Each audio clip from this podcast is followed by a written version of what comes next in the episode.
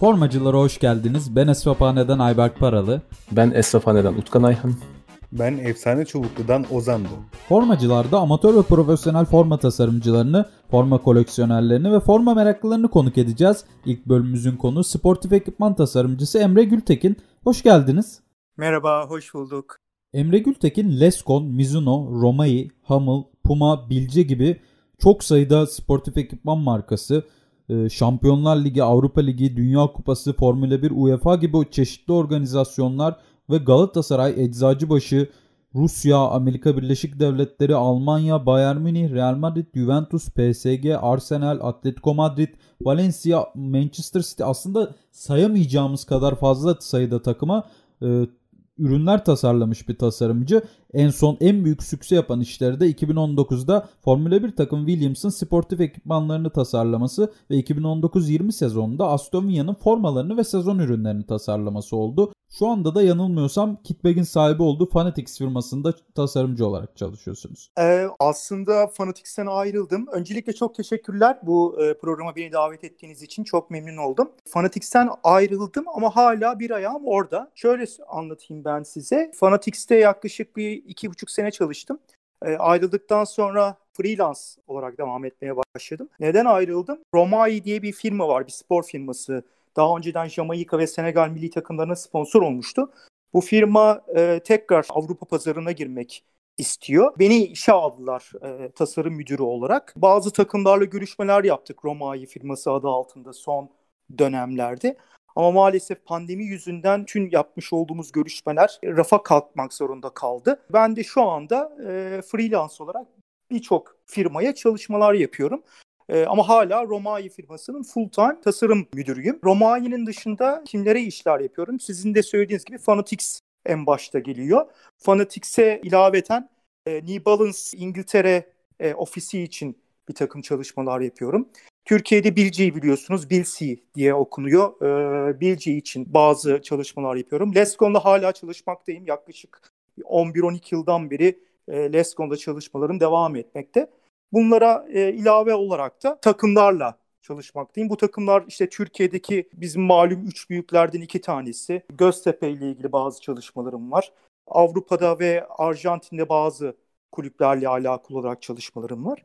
Yani kısacası çok yoğun bir şekilde pandemiye rağmen freelance olarak aynı zamanda Romai'ye de full time olarak çalışıyorum. Peki biraz kronolojik olarak gidelim. Formalara ilginiz ne zaman başladı? Çocukluk döneminizde, gençlik döneminizde formalara dair tasarımına dair olmasa bile belki giyilenlere karşı veya koleksiyonerlik anlamında bir merakınız var mıydı? Evet tabii ki yani olmasa zaten burada olmazdım. Bunun çok güzel bir hikayesi var aslında. Şöyle anlatayım ben. 80'li yılların başıydı. 81-82 yılı final olması lazım. Çok net olarak hatırlamıyorum ama net olarak hatırladığım bir şey var ki babam eve geldiği vakit iki tane şortla gelmişti bir gün. Biri sarı lacivert, biri sarı kırmızı şortlardı. Benim babam Fenerbahçeli, abim ise Galatasaraylı. Ben de küçüğüm o dönemlerde, 6-7 yaşındayım. Ee, babam e, ve sarı kırmızı olanını abime verdi. Sarı lacivert olanını da bana verdi ve bana dedi ki bundan sonra sen Fenerbahçelisin dedi. Ben tabii bilmiyorum o dönemlerde Fenerbahçe Galatasaray. E, zaten 80'li yıllar biliyorsunuz çok karanlık dönemlerde o dönemler Türkiye'de. E, ben ağladığımı hatırlıyorum. E, sarı kırmızı şort istiyorum dediğimi hatırlıyorum. E, ve ondan sonra ben hem Galatasaraylı oldum hem de e, sportif ekipmanları özellikle ve özellikle Adidas'ın e, ürünlerine bağlandım diyelim. Daha sonra e, 84 yılında Avrupa Şampiyonası olmuştu. Ben o zamanlar ilkokul e, ikinci sınıfa pardon üçüncü sınıfa gidiyorum. E, okul biter bitmez şampiyona başlamıştı ve bütün gün ben maçları seyrediyordum abimle beraber. E, seyrettiğim maçlardaki formaların resimlerini çiziyordum. Öyle başladım bu işe. E, özellikle Fransa'nın forması çok hoşuma gitmişti. Hatta bizim televizyonumuz siyah beyazdı o zamanlarda. Ben böyle renklerin ne olduğunu anlamaya çalışıyordum böyle. Çok net hatırlıyorum bunu. E, o dönem bir Adidas hastası olarak okulda ders kitaplarında çizimler yaparak, resimler yaparak, form resimleri yaparak bu işi bayağı bir geliştirdim. Sonra lise dönemi başladı. Benim gittiğim lise Atatürk Lisesi'ydi. İzmir Atatürk Lisesi. İzmir'in en iyi liselerinden biridir. O dönemlerde çok tanınmış bir okuldu.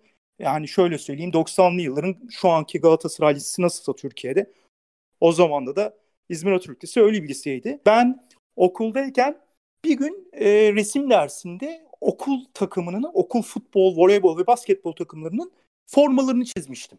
Ama böyle tesadüfen yapmış olduğum bir şeydi.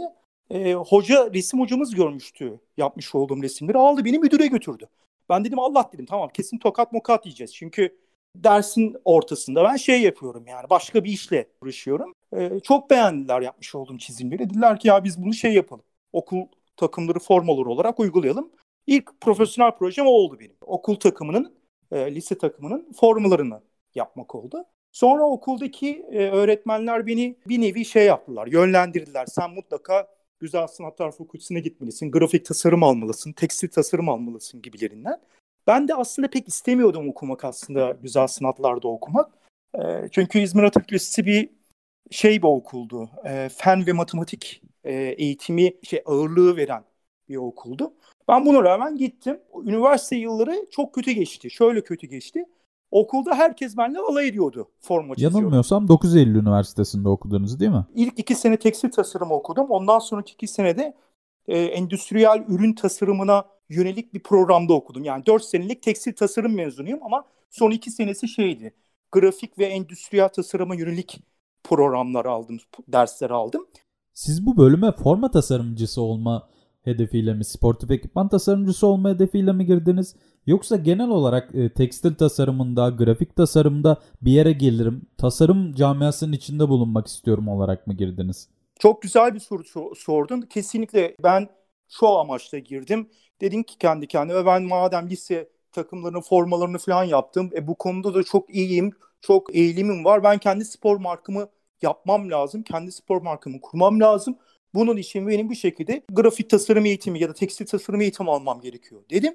E, ben hem grafik tasarımını kazandım hem tekstil tasarımını kazandım. Ama hocalarım dediler ki sen tekstil okumalısın çünkü tekstile daha e, yatkınsın. Madem spor markası kurmak istiyorsun ilerleyen dönemlerde tekstil okumalısın dediler. Ama ben her iki bölümünde derslerini aldım. Bu amaçla okudum.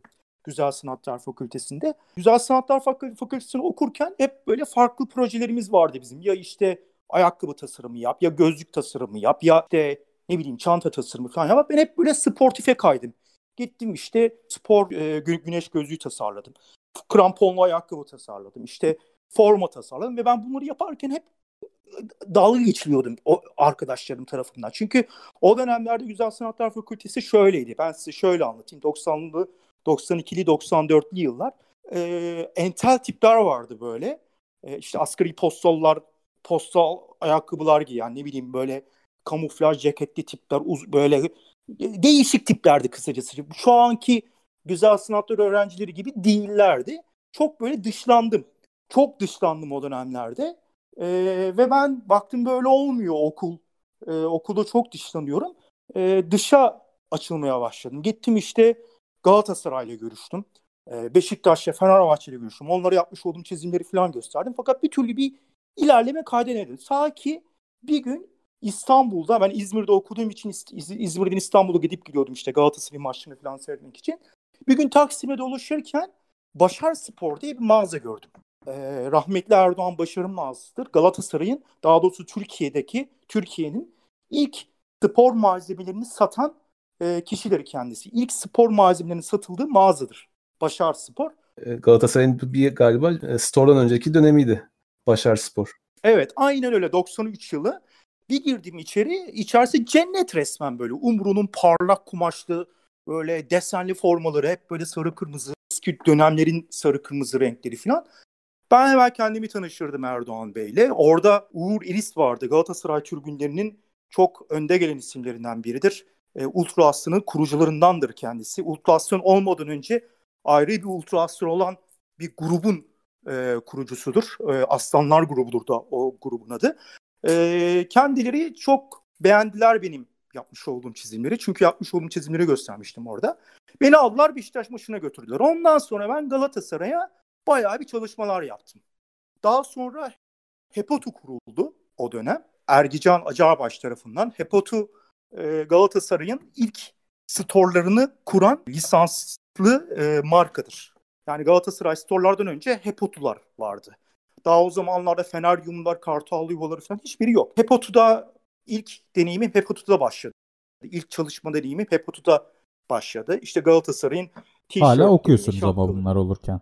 Tabii tabii hala üniversitede okuyorum. İstanbul'a gidip geliyorum falan. O, o zamanlarda Pamukkale otobüsleri vardı. Bilmiyorum hala var mı? Var 10 saat sürüyordu böyle İzmir'den İstanbul'a gitmek. Otobüste sigara için insanlar falan. Çok şey dönemlerde böyle zor dönemlerde ama keyifliydi yani. İşte Ali Sami maça gidiyorsunuz. 9 saat stadın önünde stada girmek için maç bekliyorsunuz falan. Bu arada ben sadece Galatasaraylı değilim aynı zamanda da Göztepe'liyim. Göztepe'nin de maçlarına falan çok sık gidiyorum. Yani çok yoğun geçti o dönem. Okulu pek sallamadım ama bunu sallamama rağmen okulu da da dereceyle bitirdim öyle söyleyeyim sizlere. Ee, okul e, bit, bitmeden önce milli takım şeye geldi. İzmir'e geldi. Ee, o dönemde de Fatih Terim çok popüler. İşte Türk milli takımını Avrupa Şampiyonası'na götürmüş. Herkes onu konuşuyor falan. Ee, 95 yılıydı. Ben dedim ki benim mutlaka bir şekilde Fatih Hoca ile görüşmem lazım. Yaptım, yapmış olduğum forma çizimi milli takım için olsun, Galatasaray için olsun. Mutlaka göstermem lazım dedim ve e, Hilton Oteli'nde kendisiyle bir görüşme yaptık. O görüşme de aslında çok enteresan bir görüşme. Önce beni içeri almadılar. Ben böyle zorla girmeye çalıştım. Arkamdan koşturdular insanlar falan. Ben bir şekilde yakaladım Fatih Terim'i. Dedi baktı böyle çizimlerim ayaküstü. Sen dedi gel bakayım benle dedi. Beni yemekhaneye götürdü. Şey yemekhane diyorum pardon. E, Hilton Oteli'nin restorantına götürdü. O zamanlarda ikinci kattaydı. Gittik restorantına. Baktı böyle res- şeylere, forma resimlerine. Hatta çok net hatırlıyorum o dönem e, kırmızı, beyaz, mor renkli üçüncü forma çizmiştim. Onu çok beğendi özellikle. Dedi ki sen dedi senin dedi mutlaka Adidas'la görüşmen lazım dedi. Adidas'ın da o dönem e, Türkiye lisansiyörü Esen Pazarlama bana bir telefon numarası verdi. Dedi ki bu numarayı ara benim ismim ver. Hemen dedi Adidas'a gönder dedi bu yapmış olduğun çizimleri. Ben de e, nitekim Adidas'la görüştüm. Gene İstanbul'a gittim. Adidas'la görüştüğüm vakit orada Hakan Kavaklı diye bir müdür vardı, genel müdür. Benim aslında bütün şeyimi açan bugünlere gelmeye neden odur. Tabii Fatih Terim bunu mutlaka öne, öne konmuştur. Fatih Terim'in öncesinde işte resim hocaların falan. Ama asıl o Hakan Kavaklı diye ismini vermiş olduğum e, e, eski Galat şey Adidas genel müdürü bugünlere gelmeme kesinlikle vesile olan kişi odur. O dedi ki Emre dedi sen dedi Türkiye'de bir şey yapamazsın. E, Adidas'a gittiğin vakit ha dedi Türkiye'den gidiyorsun. Ha Cibuti Cumhuriyeti'nden gidiyorsun. Aynen böyle söyledi. Senin dedi İngiltere'ye ya da Almanya'ya gitmen lazım. Orada işte dil eğitimi alman lazım. Üniversite eğitimi alman lazım. Ondan sonra gidip görüşmen lazım dedi Adidas'la falan. Ben de, ben de bunu bayağı bir ciddiye aldım. Bu söylediğini bayağı bir ciddiye aldım. İşte o dönem yüksek lisans yapıyordum İzmir'de. Yüksek lisansı yarım bıraktım. E, askerliğimi yaptım ve apar topar Londra'ya geldim. E, ondan sonra da zaten arkası geldi. Yani bu şekilde başladı. E, hep böyle kafamda vardı spor sektöründe çalışmak, kendi e, markamı kurmak. Henüz kendi markamı kuramadım ama e, şu ana kadar birçok marka, birçok kulüp için bir dünya çalışmalar yaptım. Vallahi çok güzel anlattınız. Bir araya da giremedim ben orada da. Ben de bir İzmirliyim. İzmirli olarak böyle hani bir şey, söyledikleriniz bana çok şey geldi. E, Atatürk Lisesi'nden mezunsunuz 9 Eylül'den. Ben de Bornova Anadolu Lisesi 9 Eylül mezunuyum. Ama 9 Eylül işletme. Evet ama işletmesinden mezunum ben mesela ne yazık ki. Anlattıklarınız çok şey geldi. Peki şey soracağım ben orada. Bu İngiltere'ye gitme süreciniz nasıl oldu aslına bakarsanız? Çok zor bir karar. Ee, kolay bir karar değil. Yani yurt dışına bir anda yerleşme kararı almak. Şimdi o dönemler çok zordu. 2000 yılında gittim ben. E, deprem olmuştu. E, ben deprem olduğu vakit zaten kararımı verdim. Tam da askerden geldiğim dönemde. Dedim benim ne edip bir şekilde İngiltere'ye gitmem lazım ama nasıl gideceğim? Yani e, öğrenci olarak gidemem. Çünkü e, çok pahalı e, okulda dil okullarına falan yazılmak. Ben yüksek lisansa hazırlık okumuştum İngilizce hazırlık. E, şeyler çok pahalı dil okulları. Ailem veremem diyor yani. Tek git, gitmenin iki şeyi vardı, e, yolu vardı o dönemlerde. Ya öğrenci vizesiyle gidecektiniz ya çocuk bakıcısı vizesiyle gidecektiniz. En ucuzu çocuk bakıcısı vizesiyle gitmekti. Ben de çocuk bakıcısı vizesiyle gittim ve doğrusunu söylemek gerekirse 6 ay, ilk 6 ay çocuk baktım İngiltere'de o dönem. Ee, çok zordu yani. Çok zor ve kötü günlerdi yani. Şimdi Londra'ya gelmişsiniz. Hayatımda ilk kez yurt dışına çıkıyorum. E, tamam İngilizcem iyi, anlaşıyorum insanlarla falan ama kolay değildi yani. O dönemler zor dönemlerdi. Yani bambaşka bir kültür, bambaşka bir ülke ciddi anlamda zor bir karar vermişsiniz. Evet ama sonra alışıyorsunuz. Yani çok şey yerlerde çalıştım ben. Ee, ilk başlarda ilk yaptığım iş mesela Londra'da bu çocuk bukacılığının yanında ilk yaptığım iş böyle çok kötü bir pub'da sigara kül tablolarını temizlediğimi hatırlıyorum. şey ilk işim oydu yani. Ondan sonra bulaşıkçılık, barmenlik, garsonluk. Bütün o şey işleri yaptık. Yani her, herkes yapıyor aslında bu işleri. İngiltere'ye gelen, o dönemlerde gelen herkes yapmıştır. Birçok arkadaşımın yaptığı işler. Ondan sonra dedim böyle olmuyor. E, grafik tasarımcısı olarak e, başladım e, 2003 yılında. İşte Walt Disney ile Warner Bros'un lisansiyörü bir firmada çalıştım. Daha sonra İngiltere'de e, lüks restoran gruplarına e, ambalaj temini sağlayan firmalarda çalıştım. Yaklaşık 7-8 sene hep grafik tasarımcısı olarak çalıştım İngiltere'de. Sonra baktım böyle olmuyor. Yani formalar konusunda çok iyiyim. Sporu çok seviyorum. Futbolu çok seviyorum. Sürekli böyle maçlara falan gidiyorum İngiltere'de. Benim dedim bir şekilde şeye girmem lazım. Ve ilk önce Umbro'yla görüşmem oldu. 2007 yılıydı. Ee, Umbro e, o dönem e, bayağı iyi durumdaydı. Nike daha satın almamıştı e, Umbro'yu. Bana çok az maaş önerdiler. Bir de çalışma vizesi problemi vardı. Yani ben o dönem 7 seneden beri İngiltere'deyim ama pasaportum yok. Çalışma vizem yok. E, hala şey statüsündeyim orada. O zaman Ankara Antlaşması diye bir hala var aslında da o zamanlarda daha farklıydı. Ankara Antlaşması diye bir e, vize türü var. E, o vizeye başvurmuştum ben. Bir türlü vizeyi alamadım yani. iki sene boyunca pasaportumu alamadım. E, bu çalışma e, vizesi problemi yüzünden zaten verdikleri maaş da çok azdı. Ben kabul etmedim ve dışarıdan freelance olarak çalıştım Umro'ya. Sonra Puma'ya bayağı bir çalışmalar yaptım o dönem. E, Puma'ya çalışmalar yaparken Lesco'yu keşfettim. Bir baktım Lescon diye bir marka var Türkiye'de. Dedim bu nasıl bir marka? Hemen aradım e, firmayı. E, 2009 yılıydı. Görüştüm sahibiyle. Yap, yapmış olduğum çalışmaları gösterdim. Hepsini satın aldı Lesco'nun sahibi. Göstermiş olduğum bütün çalışmaları satın aldı. Dedi ki bunları bunların hepsini istiyorum ben dedi. Ve o andan itibaren Lesco'nun e, çalışanı olmaya başladım ben. Daha sonraki dönemlerde bana kreatif direktörlük teklif ettiler. Ben atladım. İşte o dönem ailemle beraber tekrar İstanbul'a geldim. Ee, İstanbul'da baktım Londra'sız yapamıyorum. Çok özlüyorum Londra'yı. Dedim böyle olmayacak. Ben Londra'dan çalışmaya devam edeyim dedim. Londra'ya tekrar geri döndüm. Ee, ve uzun bir süre Lescon, Lescon için e, kreatif direktörlük yaptım. Lescon çok yeni bir markaydı o zamanlarda. Lescon'un gelişmesinde çok büyük rol oynadığımı söyleyebilirim. Yani şöyle söyleyeyim size. Logo, yeni logosundan tutun da e, o dönem sponsorluk yaptıkları kulüplere kadar e, birçok konuda e, yardımcı oldum bugünlere gelmesinde. Sonra e, kreatif direktörlüğü bıraktım ben. Baktım birçok e, ünlü spor markalarından teklifler geliyor. Dedim böyle olmayacak. En iyisi kendi firmamı kurayım dedim ve kendi firmamı kurdum. 2000 2012 yılında. Kendi firmamı kurduktan sonra da zaten e, birçok ünlü marka için çalışmalara başladım. İşte bunların ilk en önemlisi Galatasaray'dı o dönem. E, Ünal Aysal döneminde Galatasaray'a bir dünya tasarımlar yaptım Galatasaray Store'lar için. Sonra e, Galatasaray Store'larda baktım her şey çok iyi gidiyor. Diğer kulüplere de e, işler yapmaya başladım Türkiye'de. Tabii Lescon'da çalışmaya devam ediyorum bu aralarda, o, o zamanlarda. E, yani freelance olarak çalışmaya devam ediyorum. E, aslında çok iyi bir firma. Türkiye'de futbol pazarından çıkmasının sebebi Türkiye'deki futbol kulüplerinin durumu yüzünden aslında vizyonu çok iyi olan bir marka. Çok iyi yerlere geleceğini beklediğim bir marka. E, fakat o dönem futboldan çıktı. E, Türkiye'deki kulüplerin amatörce davranışlarından dolayı işte 2015-2016 O dönem aslında ligin yarısı neredeyse Lescon giyiyordu yanlış hatırlamıyorsam. Yani e, 2009, 2010, 2010, 2011 Lescon giyen bir sürü marka vardı Manisa Spor, Denizli Spor. E, ne sıkıntılar oldu mesela buralarda? Aynen öyle. 2013 yılında e, Bankasil 1. ligiydi o dönem. 5 e, takımı Süper Lig'inde de 3 takımı giydiriyorlardı.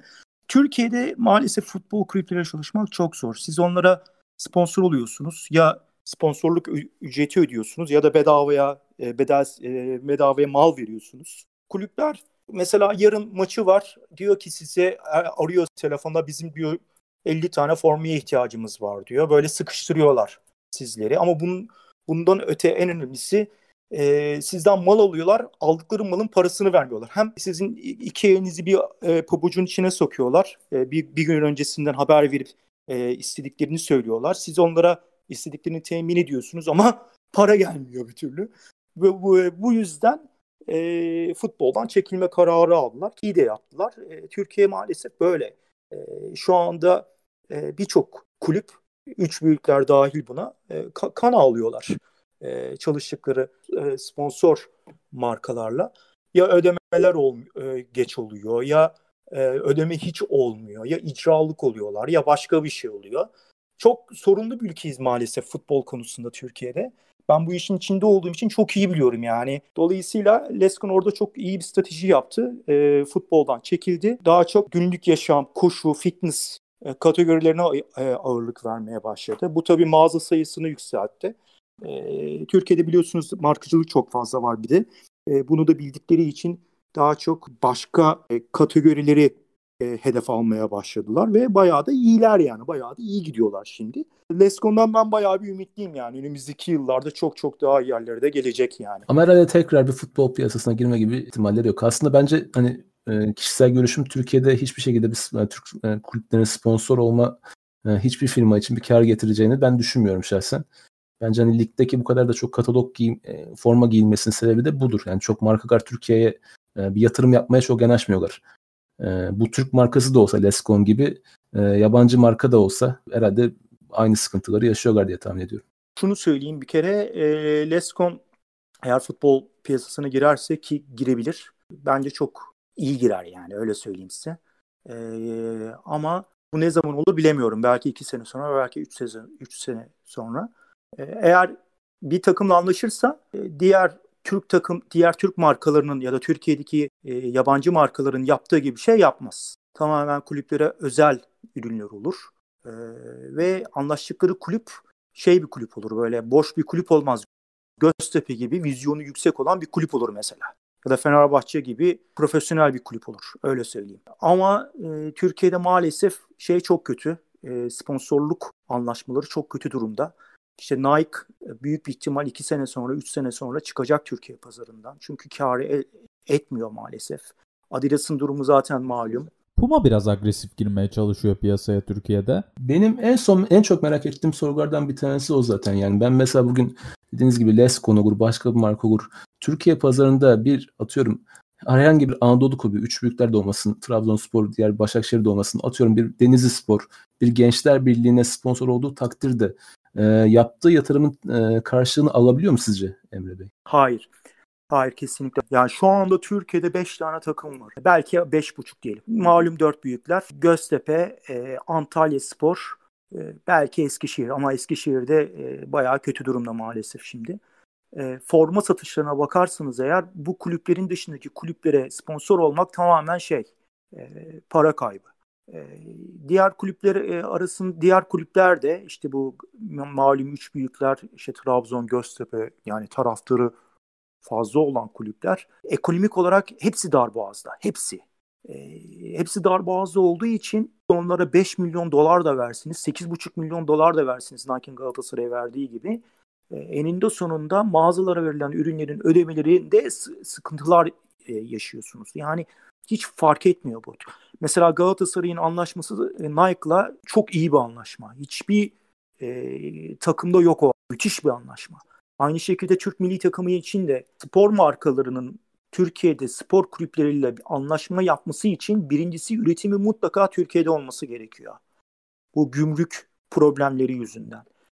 İkincisi ise e, verdiğiniz paranın karşılığını almanız gerekiyor bir şekilde. Eğer alamazsınız boşu boşuna zarar yani boşu boşuna para vermiş oluyorsunuz. Zarar etmiş oluyorsunuz. Öyle çok marka var Türkiye'de. O yüzden birçok kulübe katalog ürünleri veriliyor. Ya da e, çok fazla önem verilmiyor. Evet Puma e, güzel giriş yaptı. Basketbol milli takımımıza sponsor oldu. Belki başka kulüplere, başka takımlara da sponsor olacak ki e, olma ihtimali çok yüksek olan bazı takımlarımız var Türkiye'de bununla ilgili olarak. E, bunların şimdi isimlerini vermek istemiyorum sizlere. E, ama acaba Puma kar yapıyor mu ya da yapacak mı? Puma sizce İtalya milli takımıyla kar yapıyor mu 2003 yılından beri? Ki 2003 yılından beri İtalyan milli takımını gidiyorlar. Sizce Puma İtalya milli takım forması İtalya'da kaç tane satıyor? Yani bu soruların cevapları çok çelişkili açıkçası.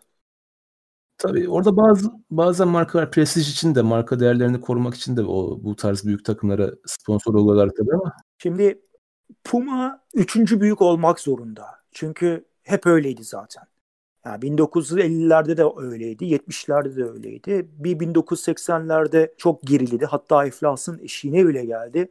O Puma'nın meşhur Suede ayakkabıları 2002 yılında piyasaya çıktı. O ayakkabılar sayesinde Puma tekrar üçüncü büyük oldu. Puma üçüncü büyük olmak zorunda.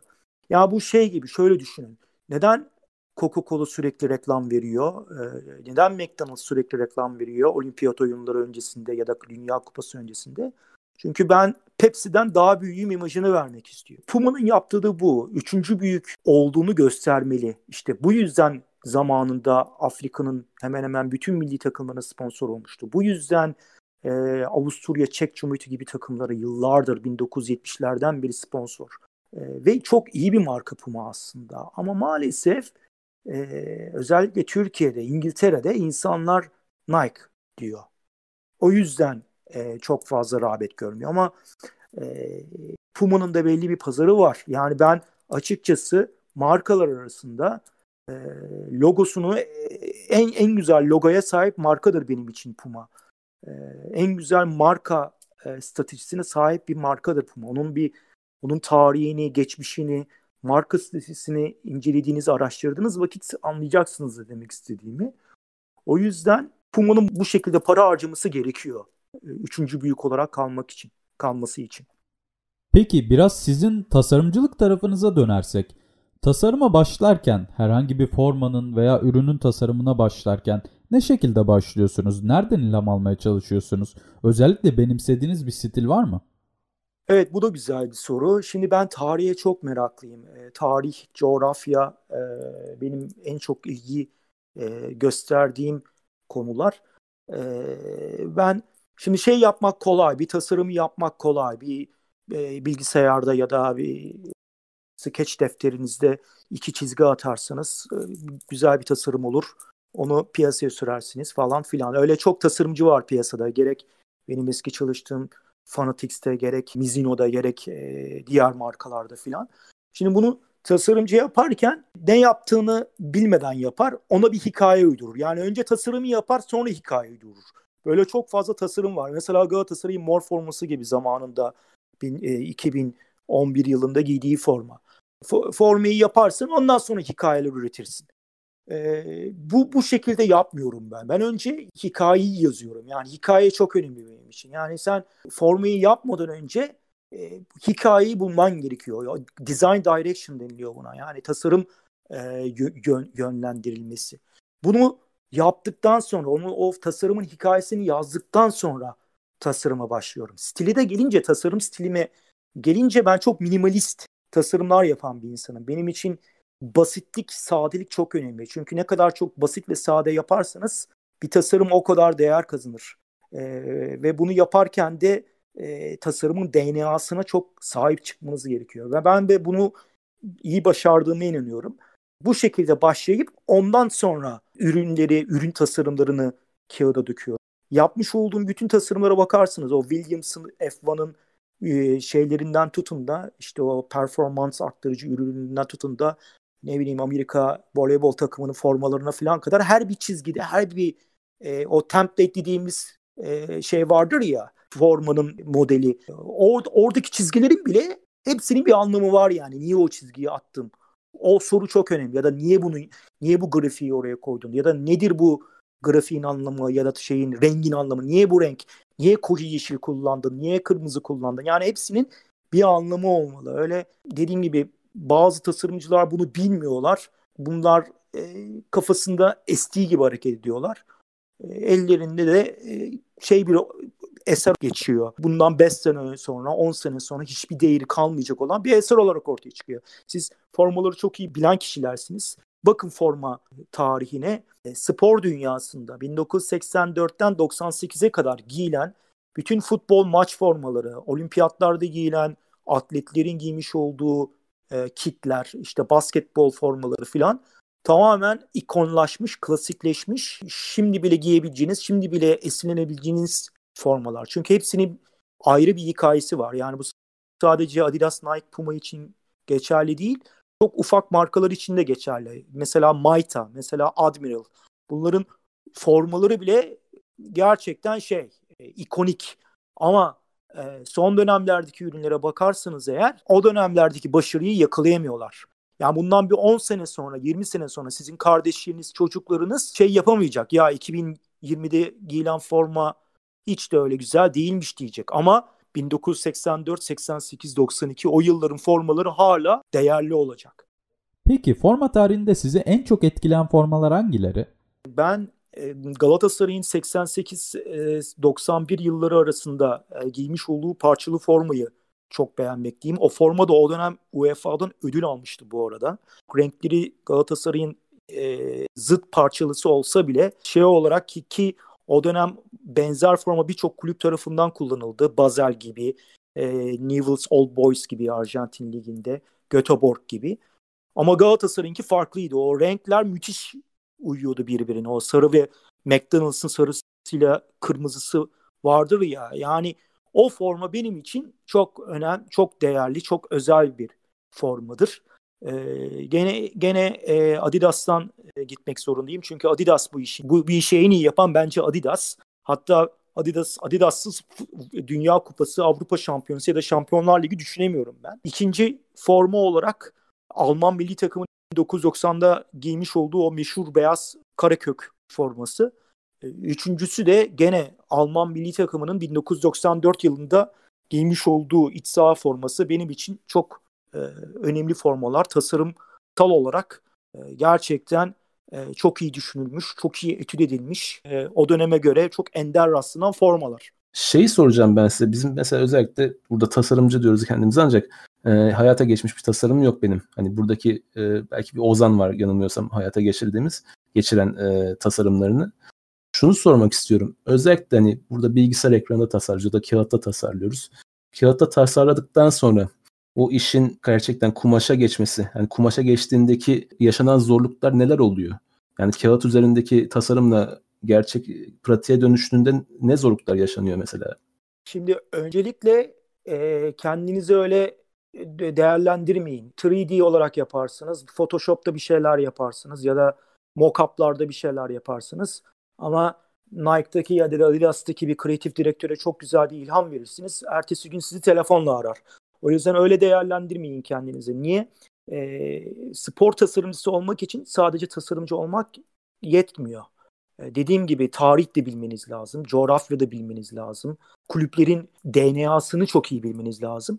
E, eğer siz onu yakalayıcı bir şey yaparsanız bu bu işin içinde olan insanların ilgisini çeker. Sizin yapmış olduğunuz tasarım ister mock-up olsun, ister başka türlü olsun fark etmez. O yüzden kendinizi öyle değerlendirmeyin mutlaka. ben yaptığınız çalışmaları hep izliyorum, görüyorum bazı bloglarda. hepsi şey, güzel çalışmalar. O yüzden şey yapmayın kendinizi. o şekilde değerlendirmeyin. diğer konuya da gelince bu çok uzun bir iş, uzun bir işlem. Genelde şöyle çalışıyor Nike, Adidas ve Puma tasarımcıları. Öncelikle kreatif direktörler tarafından yönlendirilmesi veriliyor. Yani design direction deniliyor buna. E, bu tasarım yönlendirilmesine göre e, her bir e, modelin e, esinlenme kaynağı var. O esinlenme kaynağından sonra e, siz sizin önünüze e, boş e, skeçler geliyor, boş template'ler geliyor. Bu template'ler üzerinde e, yapmış olduğunuz e, tasarımlar değerlendiriliyor. Değerlendirildikten sonra e, kulüplere gidiyorsunuz, e, sunum yapıyorsunuz. Kulüpler bunları okeyledikten sonra bunların numune aşaması oluyor. Şimdi numune aşaması genelde bir hafta falan sürüyor. O e, numune aşaması bittikten sonra numuneleri kulüplere gönderiyorsunuz. Kulüplerden onayı aldıktan sonra da üretim başlıyor. Üretim genelde 3 ay e, sürüyor. 3 aydan 6 aya kadar çıkabiliyor bu. Bu şekilde oluyor yani. Süreç bu şekilde oluyor.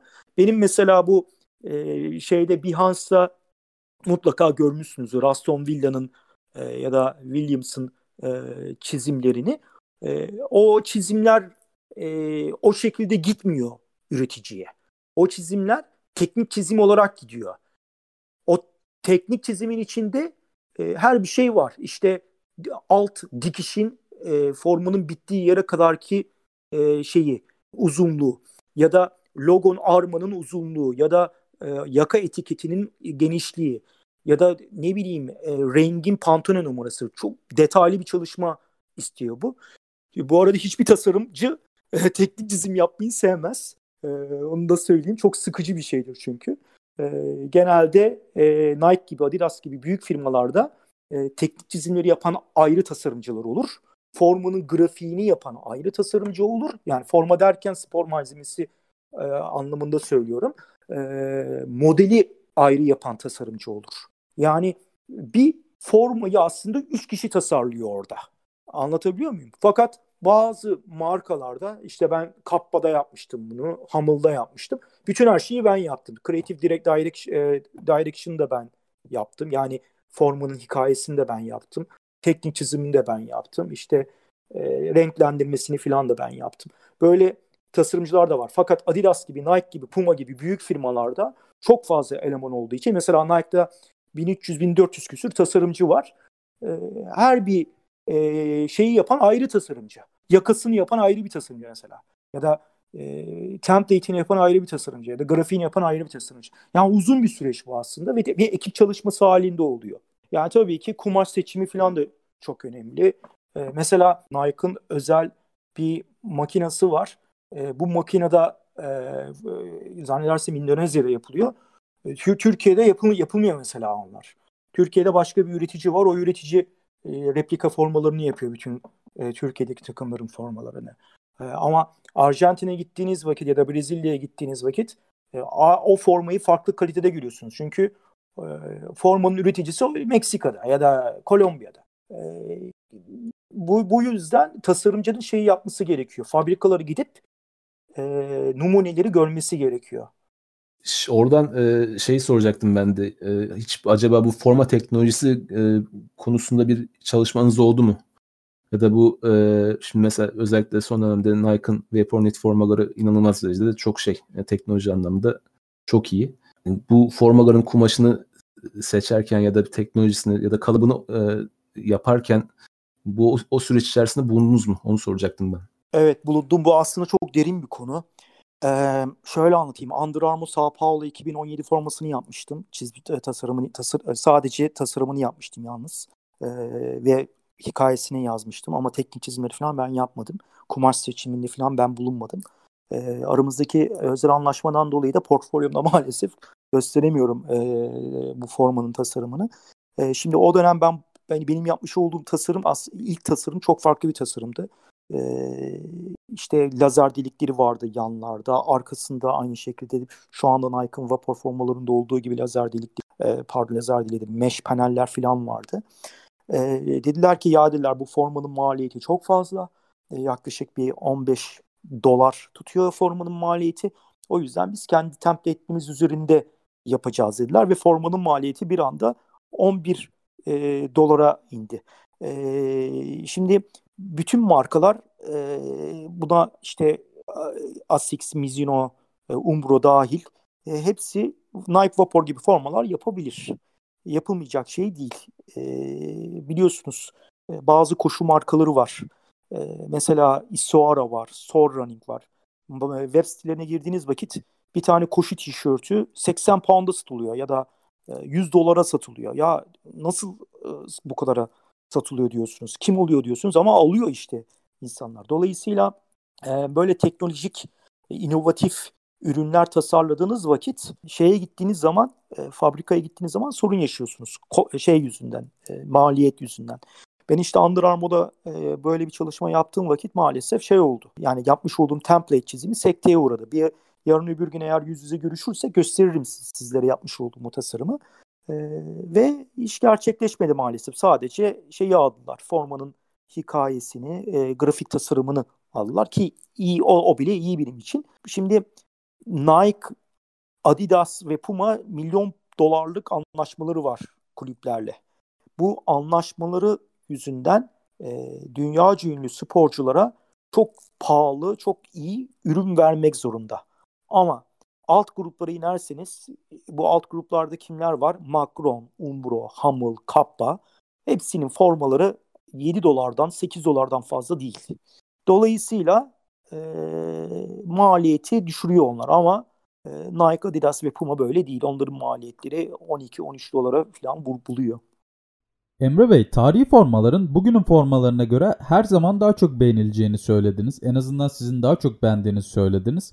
Buradan şu konuya geçmek istiyorum. Şimdi forma tasarımlarının özellikle 2015'ten bu yana gelen bir retro akımı var forma tasarımlarında oldukça baskın. Siz retro formalar hakkında ne düşünüyorsunuz? Daha yenilikçi şeyler deneme taraftarı mısınız? Yoksa daha geçmişten ilham alan, geçmişe referans veren formalara sıcak bakıyor musunuz? Şimdi bu güzel bir soru. Eğer 2015 yılında sorsaydın e, kesinlikle 90'lara geri dönelim derdim. Çünkü biraz önce de söylediğim gibi 98 ile 2006 arası özellikle 98 ile 2006 arası e, spor piyasasında çok kötü ürünler e, çıktı. E, 2006'da bir birazcık bir çıta yükseldi. Karanlık çağı formacılığı. evet evet evet aynen öyle. E, 2000 8'de bir çıta yükseldi. 2006'da 2008'de bir çıta yükseldi ama 2018'de özellikle çok iyi duruma geldi. 2018'de niye iyi duruma geldi? Direkt 90'lı yılları tema olarak kullandılar. Şimdi ee, artık yetti bu bitti yani artık yeter. Artık 90'lara 80'lere dönülmemesi gerekiyor. Şunun olması gerekiyor bence.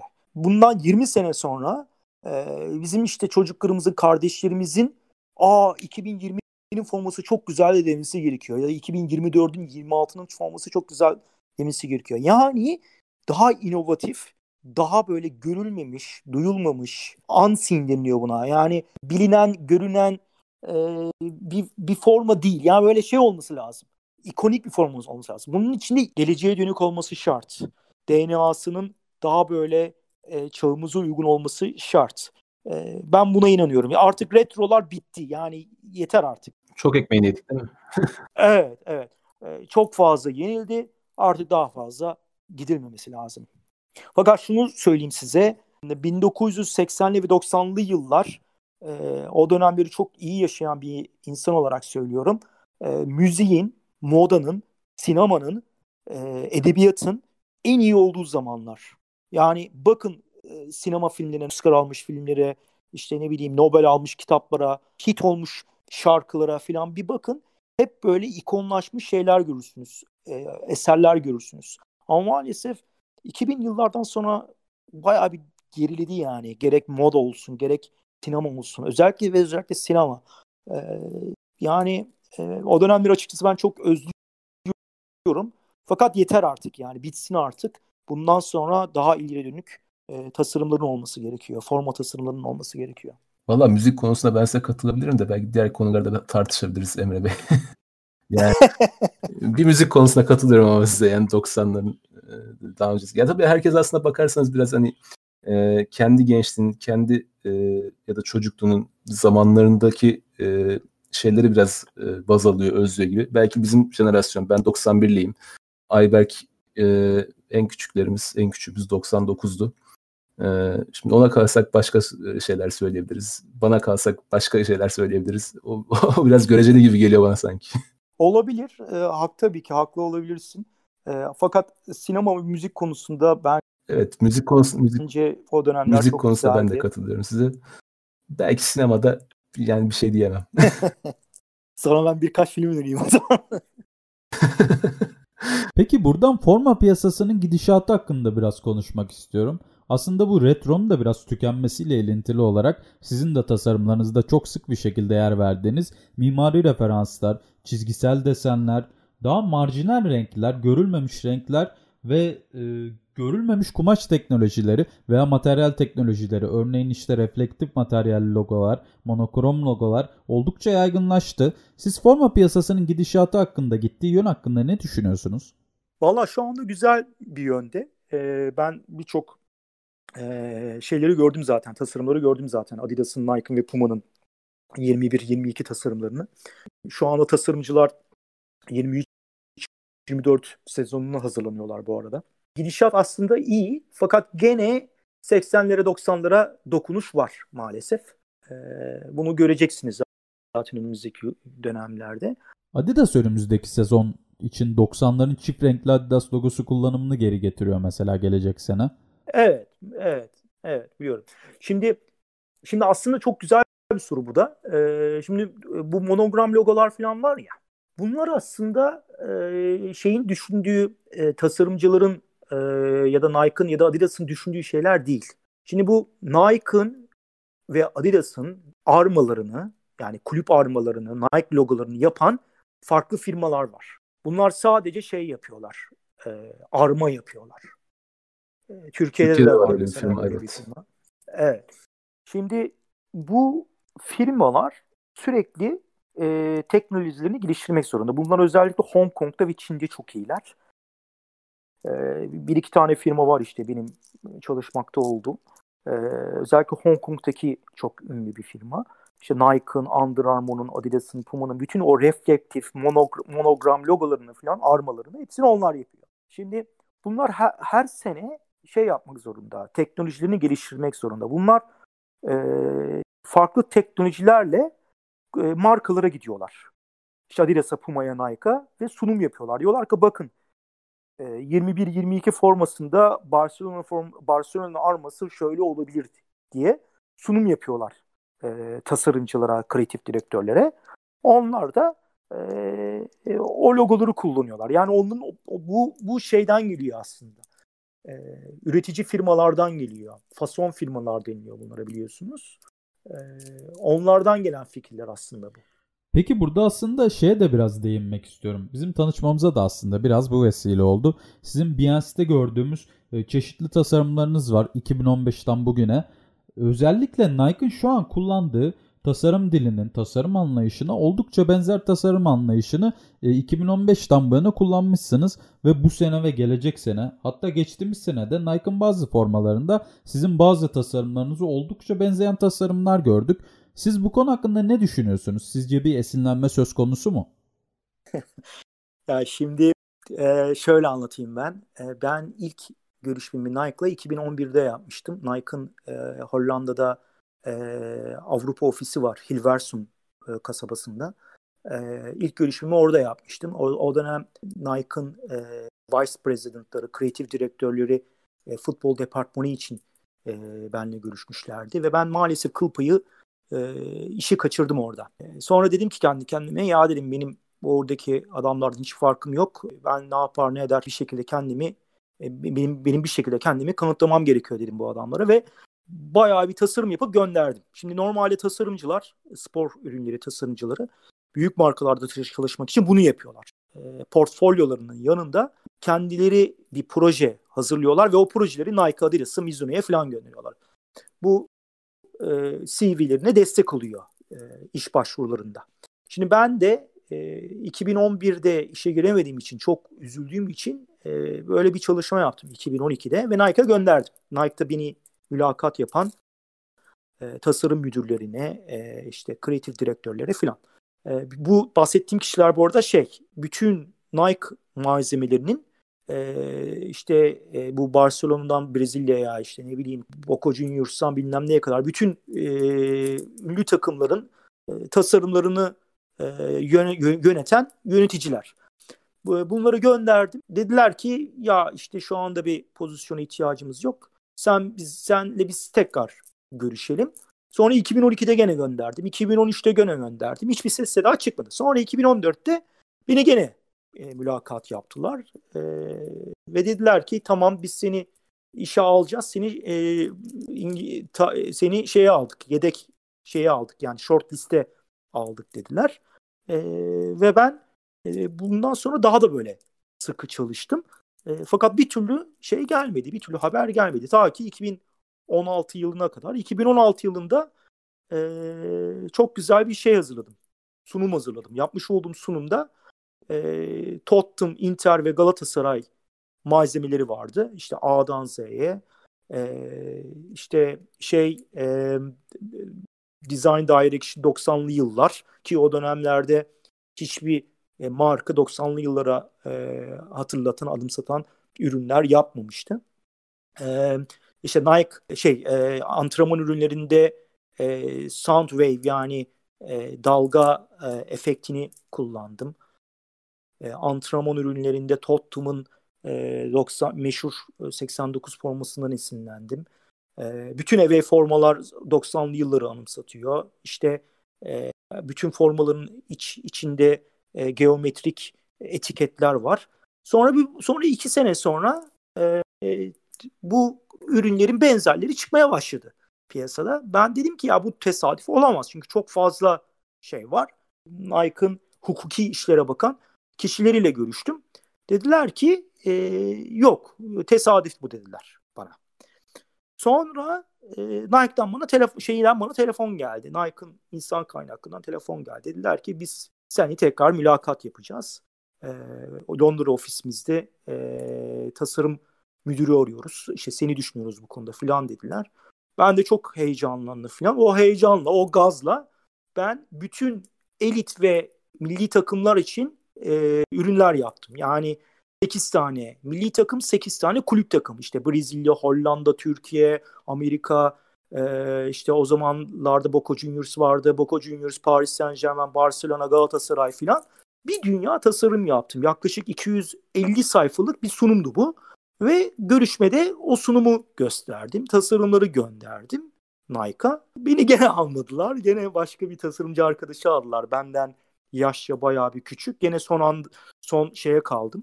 Yani Hollanda milli takımı gibi. Üç tane dünya kupası oynadım ama bir türlü kupayı alamadım öyle söyleyeyim.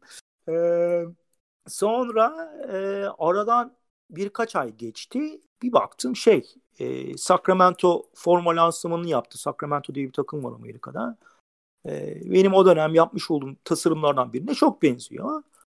Ben tabii kıllandım açıkçası. Şimdi şunu söylemek istiyorum bu arada e, parantez içerisinde. Tesadüf olma ihtimali var gerçekten. Çünkü e, sizin gibi düşünen, sizin gibi e, benzer şeylerden ilham kaynağı almış olan tasarımcılar her zaman vardır. Bak bakıyorsunuz mesela Adidas'la Nike benzer ürünler yapmış. Niye? Çünkü tesadüf yani. Adam e, trendleri e, takip ediyor. İşte WGSN gibi trend e, firmaları var. O firmaların e, raporlarını takip ediyor. Takipler sonucunda e, benzer tasarımlar yapabiliyor. Olabiliyor bu. Sonra işte Hollanda milli takım forması piyasaya çıktı. Dedim yok dedim. Bu olmaz artık. Bu dedim çok şey. E, ondan sonra başka tasarımlar da e, internet sitelerinde, bloglarda yayınlandı. Özellikle ve özellikle Inter ki ben Inter'le ilgili çok çalışmalar yaptım zamanında. Baktım böyle olacak gibi değil e, ve ben e, bazı avukatlarla, hukuk bürolarıyla e, görüştüm. E, hala da görüşüyorum. Şöyle anlatacağım. Adamlar isimleniyorlar. Bu bil, bil, bilinen bir şey. Yani ben Mizuno'da çalışırken de biliyorum iş arkadaşlarımdan. Fanatics'te çalışırken de biliyorum. E, Birçok tasarımcı şey yapar. E, bir, tas, bir şey tasarım e, yani gene İngilizce kelime kullanacağım kusura bakmayın. Design Direction başlamadan önce blokları inceler, işte Behance'ı inceler, Coroflot'u inceler, diğer tasarımcıların portfolyolarını inceler. Mutlaka yapılan şeyler bunlar. E, o yüzden şey zannetmeyin bir Nike'da, Adidas'ta, Puma'da çalışan tasarımcının dört dörtlük futbol bilgisi olduğuna ya da tasarım e, kırı şey olduğuna, tasarım dahisi olduğuna falan çok fazla inanmayın. Yani bir ada mesela e, yurt dışında bir şey okursunuz, tasarım eğitimi alsınız İngiltere'de, Amerika'da ya da ne bileyim Almanya'da. E, zaten otomatikman 1-0 önde başlıyorsunuz maça. E, İngilizceniz Anadolu gibi olduğu için 2-0 oluyor. Sen istediğin kadar iyi bir tasarımcı ol, istediğin kadar tarih bil, Galatasaray'ın tarihini A'dan Z'yi bil ya da ne bileyim Türkiye'nin e, bütün e, ikonlarını çok iyi bil falan. Adam gidiyor onu tercih ediyor. Yani bu çok şey bir iş. E, riskli bir iş. E, çok şeyi var bu işin, riski var. bu işe girdiğiniz vakit sadece bu sektörde çalışmak zorundasınız. Başka sektörlere giremiyorsunuz. Mesela benim çok yakın bir arkadaşım var. Puma'da 25 sene çalıştı e, ilk böyle üniversiteyi bitirdi. Bitirir bitirmez Puma'ya girdi. İngiliz arkadaşım. Puma'da 25 sene çalıştı. Sonra çocuğu kapının önüne koydular. Yıllardır iş bulamıyor arkadaşım. Zamanında Puma'nın bütün futbol toplarını e, işte kaleci eldivenlerini tasarlayan arkadaş 5 yıldan beri iş bulamıyor. Niye? Bu bu sektörde olduğu için. Diğer e, sektörlere diğer sektörlerde çalışamıyor çünkü. E, bu en, en kötü özelliği bu. İkinci özel ikinci kötü özelliği de biraz önce söylediğim gibi sizden böyle yaşça küçük futbol bilgisi, işte kulüp bilgisi, tarih bilgisi, spor bilgisi olmayan yapmış olduğunuz tasarımı görünce hemen ilham kaynağı alıp onu kopyalayabiliyor. Bu, bu tür şeyler oluyor maalesef. Bu sebeplerden dolayı e, çok fazla aslında tavsiye edebileceğim bir iş değil. değil. Ama eğer genç yaşınızda bir 28-25 yaşınızda e, intern olarak girerseniz Adidas'a, Nike, Puma'ya ve arkası gelirse eğer aynı markada sürekli çalışırsanız emekli olana kadar çalıştığınız süre boyunca müthiş keyif alırsınız. İnanılmaz keyifli bir iş.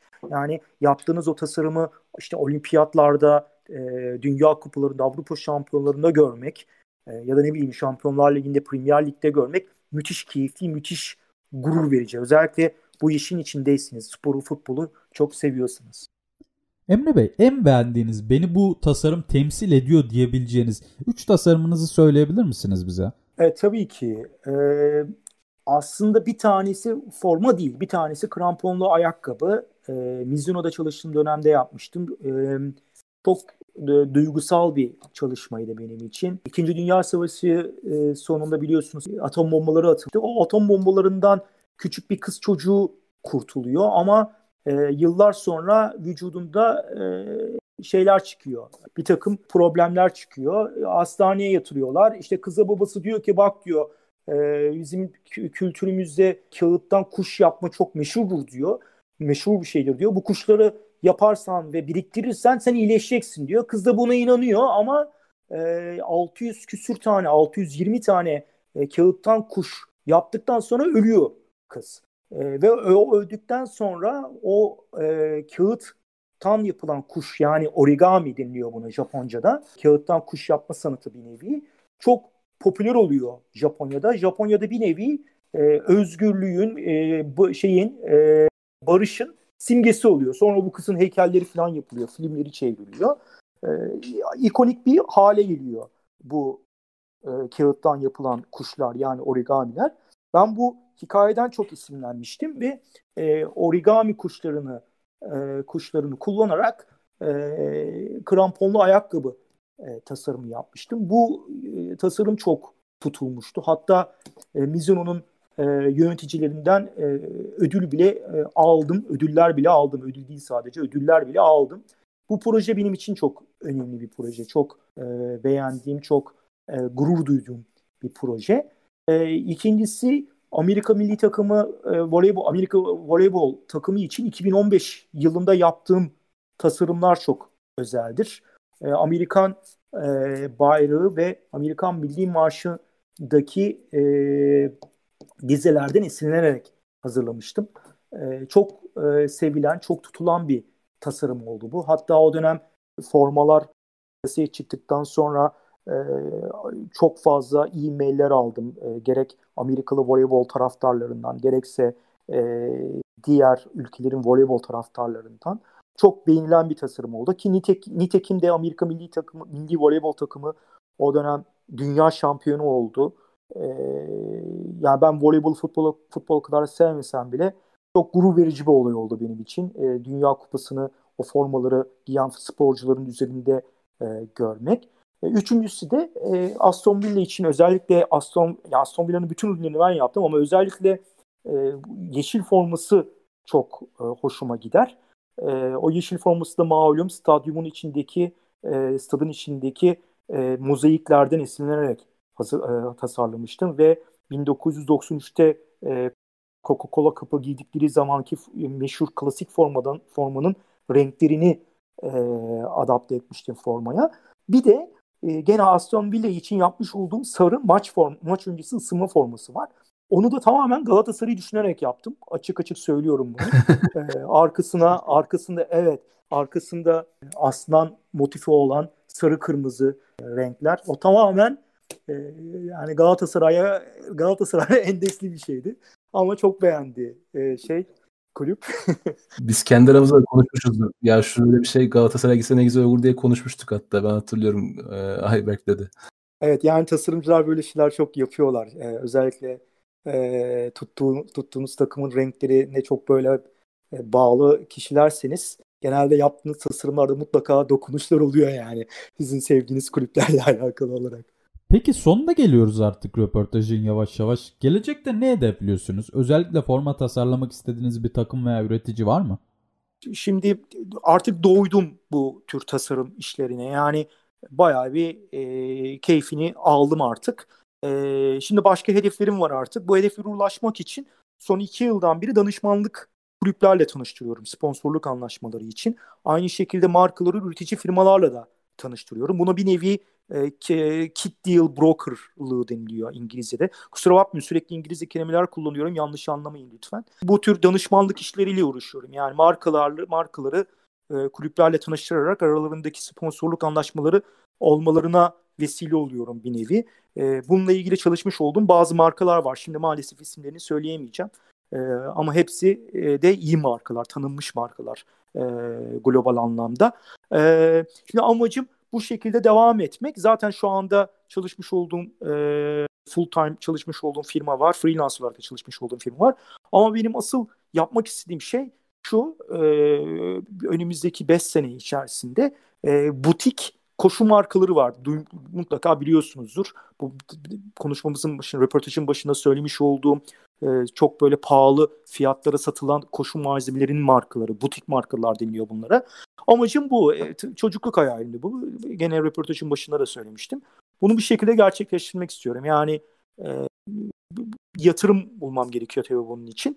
O yatırımı bulduktan sonra kendi markamı e, piyasaya sürmek istiyorum. Amacım bu. Bu tıp bu butik markalar gibi. Bahsetmiş olduğum butik markalar gibi. Yani şu Galatasaray kısmını çok konuşmadık. Ee, Galatasaray'la alakalı e, şimdi Galatasaray'sınız. Çok da Galatasaray'la alakalı çalışmalarınızda taslaklarınız da olmuş, tasarımlarınız da olmuş. Hiç Galatasaray'la bir formasına bir e, yön verme şansınız ya da bir fikir e, oluşturma şansınız oldu mu? Olmaz mı? Zaten bu seneki forma sizin, sizin dok- 90'larda çizdiğiniz şeye çok benziyor.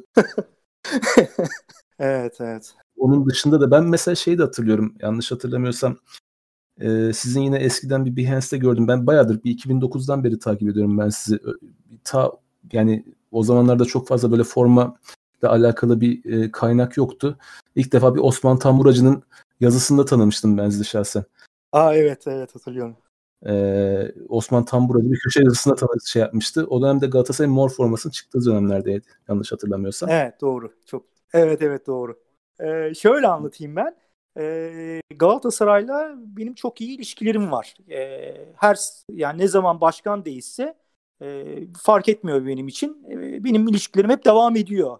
E, gerek store e, yöneticileriyle, gerek kulüp yöneticileriyle. E, yani bütün başkanlarla son 25 yıldır 25 yıldaki bütün başkanlar rahmetli Özcan Can Aydın hariç hepsiyle tanışıklığım var. Hepsini çok iyi biliyorum. Hemen hemen ben her sene şey yapmışımdır. E, yapmış olduğum çalışmaları kulüple paylaşmışımdır. Nike'la da paylaşmışızdır tabii doğal olarak. E, o dönemlerde de evet Adidas için yapmış olduğum çok güzel çalışmalar vardı.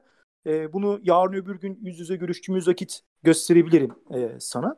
E, çok güzel çalışmalardı. Adidas'a da gönderildi bu çalışmalar. Ama maalesef bir sonuç elde edilmedi. Zaten Nike'la anlaşıldı o dönem. E, Nike'la çalıştığımız dönemlerde çok güzel çalışmalarım oldu. Özellikle Galatasaray Lisesi temalı çalışmalarım vardı. E, bunların bazıları kulüp tarafından oyna, onaylanmadı. Liseyi çağrıştırdığı için. Bazıları ise tam tersi Nike tarafından onaylanmadı. Nike ile Galatasaray'ın arasında çok değişik bir ilişki var. Şimdi bu, bunun detaylarını söylemem doğru olmaz burada. Yani kısacası sürekli şey yapmışımdır. E, tasarımlarımı paylaşmışımdır. O Osman Tamburcu döneminde yapmış olduğum tasarımlar bayağı bir güzel tasarımlardı. Fakat onlar kullanıldı Galatasaray Store'lar tarafı, Store tarafından. Daha sonra ben kendilerine e, başka tasarımlar olarak sunmuştum. Kullanıldı onlar. Fakat formalar olarak kullanılsaydı daha iyi olacaktı. E, ama, ama nasip olmadı maalesef. E, şöyle söyleyeyim. E, benim şeyde E, Behance'da ve Instagram'da eğer Adidas'ta devam edilmiş olsaydı tabii şu şekilde olacaktı tasarımlar diye bir çalışmalarım var. 78'den günümüze kadar ki bütün Adidas formaları. O tasarımlarda bazılarını zaten görebilirsiniz. Yani ben o tasarımları e, o dönemlerde yaptığım tasarımlar aslında benim. O dönemlerde yapıp e, güncellediğim tasarımlar aslında. O 93 yılında yaptığım tasarım 90 e, pardon 95 yılında yapmış olduğum çizime de gelince e, hiç unutmuyorum onu. E, gene ders sırasında yapmıştım. E, çok da güzel bir çizimdir o aslında. E, Valla bilemiyorum artık tesadüf mi değil mi? Çünkü Nike'la olan görüşmemde de o çizimi göstermiştim açıkçası. Son bir soru olarak şey sorayım. Ee, en beğendiğiniz 3 tane Galatasaray forması. En beğendiğim en güzel Galatasaray forması kesinlikle bir numara Metin Oktay döneminde giyilen forma 64 ile 82 dönemi arasında giyilen meşhur e, parçalı forma. İkincisi 88-91 arasında giyilen meşhur o Monaco zaferinin zaferinde giyilen meşhur uzun kollu ve e, Nöşter Sanat maçında giyilen meşhur beyaz forma benim için çok önemli, çok özel formalardır. E, keşke e, fırsat bulsa alabilsem. Bir gün e, Nöşter Sanat formasını e, satan biriyle tanışmıştım. İsmini hatırlamıyorum şimdi uzun zaman önceydi. E, o dönemin parasıyla e, bin sterlin istemişti. E, düşünmüştüm yani almak için. Sonra e, satılmıştı forma başka birisine. E, çok pahalı bir rakam tabii ki. Burada Maradona'nın formasını 400 pound'a mesela alabilirsiniz. 500 pound'a alabilirsiniz. Arkasında Maradona yazan e, o döneme ait formayı. Ama Maradona'nın giydiği forma tabii ayrı bir rakam olur o. Onun fiyatı e, 100 bin 200 bin doları falan bulur. Fakat Galatasaray formaları her nedense e, internet üzerinde çok abartılı fiyatlara satılıyor. Hiç anlamıyorum yani niye böyle kadar abartılı fiyatlara satılıyor. Türkiye'de ikinci el forma piyasası gerçekten inanılmaz bir yere gitti. Saçmalık yani. Evet, saçmalık yani. Şey şey gibi yani. E, ma, ma, mafya mafyaya bağlanmış sanki yani öyle bir. Evet evet eBay'de yani yabancı takımların her türlü formasını 100 euroya 150 euroya falan bulmak mümkün. Türkiye'de ikinci el dediniz mi eski bir forma direkt 1000 lira 2000 lira 3000 liradan başlıyor. Evet, ben çok iyi hatırlıyorum. Ee, ben de ben bu arada forma koleksiyoneriyim. Ee, çok fazla formam var. Ee, 1978'lere kadar dayanıyor e, ilk formalar. E, hatta bir tanesi var ki 1983 milli takım forması Adidas. çok para teklif edenler oldu. Hiç kimseye vermedim formayı. her neyse bu formalar arasında bir tane Galatasaray forması var. 2000 yılında giyilen meşhur çubuklu forma. Yepyeni forma etiketiyle duruyor ve maç forması. şey forması değil yani replika forma değil. şey eti, e, etek altında arması var. bu formayı ben eBay'den sadece 40 pound'a aldım. Sadece 40 pound ödedim formaya. Aynı forma e, yani şu anda sahibinden.com'da e, işte İngiltere şey, şey İngil, e, pound'a göre e, 300 pound 400 pound'u falan satılıyor. Yani, hani deli bir rakam. Yani istesem satarım formayı ama satmıyorum. Yani niye satayım? Sonuçta o döneme ait çok güzel bir forma. Anlamıyorum yani bunu. Niye Türkiye'de bu şekilde e, anlamış değilim yani. Peki çok teşekkür ederiz bugün bize katıldığınız için. Çok keyifli bir sohbet oldu. Ben çok teşekkür ederim. Ben de çok memnun oldum. Ee, dediğim gibi sormak istediğiniz, konuşmak istediğiniz başka konular olursa e, lütfen hiç çekinmeden WhatsApp'tan yazabilirsiniz. Ee, daha sonra konuşuruz. Takipçilerimiz size tasarımlarınıza nereden ulaşabilirler? Ee, Behance ve Instagram sayfalarımdan e, ulaşabilirler. Tamamdır. Onları ekledik video. Aşağıya link olarak da koyarız. Peki teşekkür ederiz. Görüşmek üzere. Ben de çok teşekkür ederim. Görüşmek dileğiyle iyi akşamlar.